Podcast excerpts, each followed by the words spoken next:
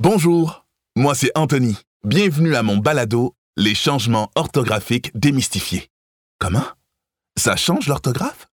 Eh oui. Et pour élucider ce mystère, j'ai décidé d'entreprendre une quête. Une quête d'information. Anthony, je me sens un peu fatiguée aujourd'hui. Oh, Graphie, je t'avais presque oublié. Graphie, ma précieuse collaboratrice informatisée, dont la programmation reste à euh, peaufiner, est toujours parmi nous pour nous éclairer dans le doute grâce à sa banque de données regroupant l'ensemble des changements orthographiques de la langue française. Bonjour, chers auditeurs et auditrices. Vous savez, en discutant avec des gens, en lisant tout ce qui me passe sous les yeux, je me rends compte que plusieurs changements orthographiques demeurent ignorés. Pourtant, ces rectifications qui datent de 1990 nous simplifient la vie. Il n'y a aucune raison de s'en passer. Le but de ce balado sera donc de démystifier avec vous les changements orthographiques.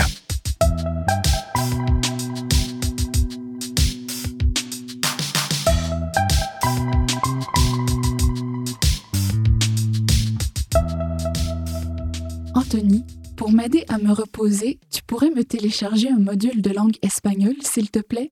Je trouverais cela relaxant. Euh, je pourrais? Mais dis-moi, Graphie, pourquoi l'espagnol? L'orthographe de l'espagnol est plus facile que celle du français. Donc, pour moi, ce serait comme des vacances. Tu as peut-être raison. Mon ami Raphaël en arrache avec l'orthographe française. Il prétend que l'espagnol, sa langue maternelle, est beaucoup plus facile à écrire. Raphaël se fait aider par une orthopédagogue depuis quelques années. Elle s'appelle Francine Corbeil. OK, je veux en savoir plus. On l'appelle. Bonjour Francine, c'est Anthony. Bonjour Anthony. Mon ami Raphaël, que tu connais bien, me dit que l'orthographe de l'espagnol est plus simple que l'orthographe du français. Qu'en penses-tu? Eh bien, il a raison. L'orthographe de l'espagnol est beaucoup plus efficace et logique que celle du français. La raison est simple, c'est que la plupart du temps en espagnol, une lettre transcrit un son et un son s'écrit d'une seule façon. Mais pourquoi c'est pas comme ça en français aussi? L'espagnol est bien une langue de la même famille, non? Oui, c'est bien une langue latine comme le français. Je t'explique. Bien que les deux langues soient parentes, il en va tout autrement pour le français. C'est que l'institution qui régit officiellement l'orthographe du français a basé son travail sur d'autres principes que celle qui s'occupe de l'orthographe d'espagnol. Ah bon? Pour l'espagnol, c'est la Real Academia Española, c'est-à-dire l'Académie royale espagnole, qui fait ce travail depuis 1713 en collaboration depuis 1951 avec les 22 académies de lettres des pays hispanophones. À travers les siècles, c'est l'évolution des sons qui a toujours guidé le travail de mise à jour orthographique. Et pour le français? C'est l'Académie française, et c'est bien différent. L'Académie a commencé à édicter les règles en 1635 et depuis ce temps, l'évolution de l'orthographe est le résultat de compromis perpétuels entre ceux qui défendent une évolution basée sur les sons et ceux qui défendent le maintien des traces de l'histoire des mots. C'est pour ça qu'il y a plein de lettres muettes inutiles. Des résidus des formes anciennes de la langue, c'est ça? Exactement. En plus, on s'est retrouvé avec des traces pas toujours cohérentes. Par exemple, prenons le mot goût, qu'on écrit traditionnellement avec un accent circonflexe sur le U. La raison qu'on entend souvent pour justifier et maintenir cet accent-là, c'est qu'il y a longtemps, il y avait un S après le U dans le mot, comme dans d'autres mots de la même famille. Gustative, par exemple. Oui, bravo!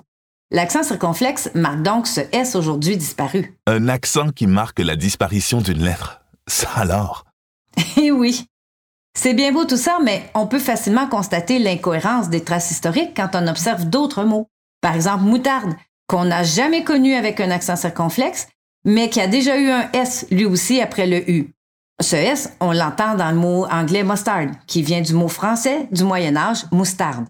Les deux mots prenaient donc historiquement un S. Les deux mots, tu veux dire goût et moutarde? Exactement. Mais seulement celui de goût en garde encore la marque. Pas très cohérent, n'est-ce pas? J'avoue, mais au moins maintenant, en nouvelle orthographe, goût, comme moutarde, s'écrit sans accent circonflexe. C'est exact. Un autre exemple est le mot asseoir, écrit traditionnellement avec un E devant le O. Les verbes voir et choir, qui prenaient eux aussi un E historiquement, ont pourtant perdu ce E devant le O bien avant les plus récentes rectifications de l'orthographe. Maintenant, on peut donc écrire asseoir comme voir et choir sans E. J'aime bien l'idée d'écrire asseoir sans E devant le O, tout comme voir. J'ai du mal à imaginer qu'on a déjà écrit le verbe voir avec un E. C'est pourtant le cas. En français, à cause de telles traces de l'histoire, on s'est bâti un système d'écriture qui comporte tout un tas de façons différentes d'écrire le même son, ce qui peut avoir des conséquences importantes sur la maîtrise de l'orthographe. Imagine, alors qu'un enfant hispanophone de 8 ans rédige facilement un souhait d'anniversaire sans faute d'orthographe, un adolescent francophone de 15 ans y arrive à peine. C'est dommage, non? En fait, j'entends souvent des gens s'en plaindre. Entendons-nous bien. L'orthographe rectifiée, qui renforce les règles générales déjà existantes et qui élimine des exceptions, ne rend pas l'orthographe du français aussi efficace que celle de l'espagnol, mais au moins on a un début d'évolution, dans le bon sens. Avec ton ami Raphaël, je peux donc travailler encore davantage les régularités orthographiques pour l'aider à mieux lire et écrire le français. Et tu sais, malgré le manque de transparence de notre orthographe comparé à l'espagnol, ces deux langues cousines se ressemblent suffisamment pour permettre à Raphaël de faire des liens entre les deux et pour mieux comprendre certaines règles d'orthographe française. Quant aux autres traces historiques, on continue de travailler. C'est vraiment intéressant, Francine. On comprend beaucoup mieux ce qui fait que le français, d'un point de vue orthographique, est plus complexe que l'espagnol. Au revoir et merci, Francine. À bientôt. Graphie, je comprends mieux maintenant pourquoi il y a autant de lettres muettes en français et pourquoi ce n'est pas le cas en espagnol. Bon, je me déconnecte, Anthony. Buenas noches. Non mais attends, Graphie. T'imagines si on comparait l'orthographe du français avec celle de plein d'autres langues? On pourrait écrire un livre là-dessus. Bon, quoi qu'on fasse déjà un balado. Non mais tu trouves pas ça excitant?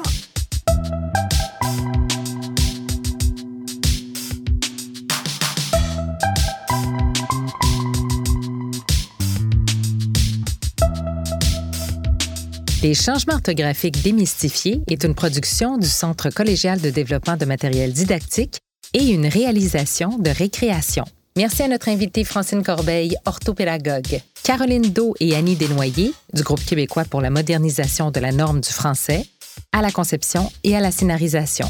Dominique Fortier à la coordination au CCDMD, Emmanuel Séticassi à la scénarisation à titre de conseiller, Marie-Hélène Frenette-Assad à la réalisation, au montage et à la musique originale, Francis Thibault à l'adaptation des scénarios, Élodie Gagnon et Mylène Ferron à la production, Laurence Fugère à la coordination de production, Fayol Jean Junior dans le rôle d'Anthony et Geneviève Corrigan dans le rôle de Graphie. Pour écouter les autres épisodes de la série, rendez-vous sur le site changement au pluriel.ccdmd.qc.ca ou sur les plateformes d'écoute balado de Apple, Google ou Spotify.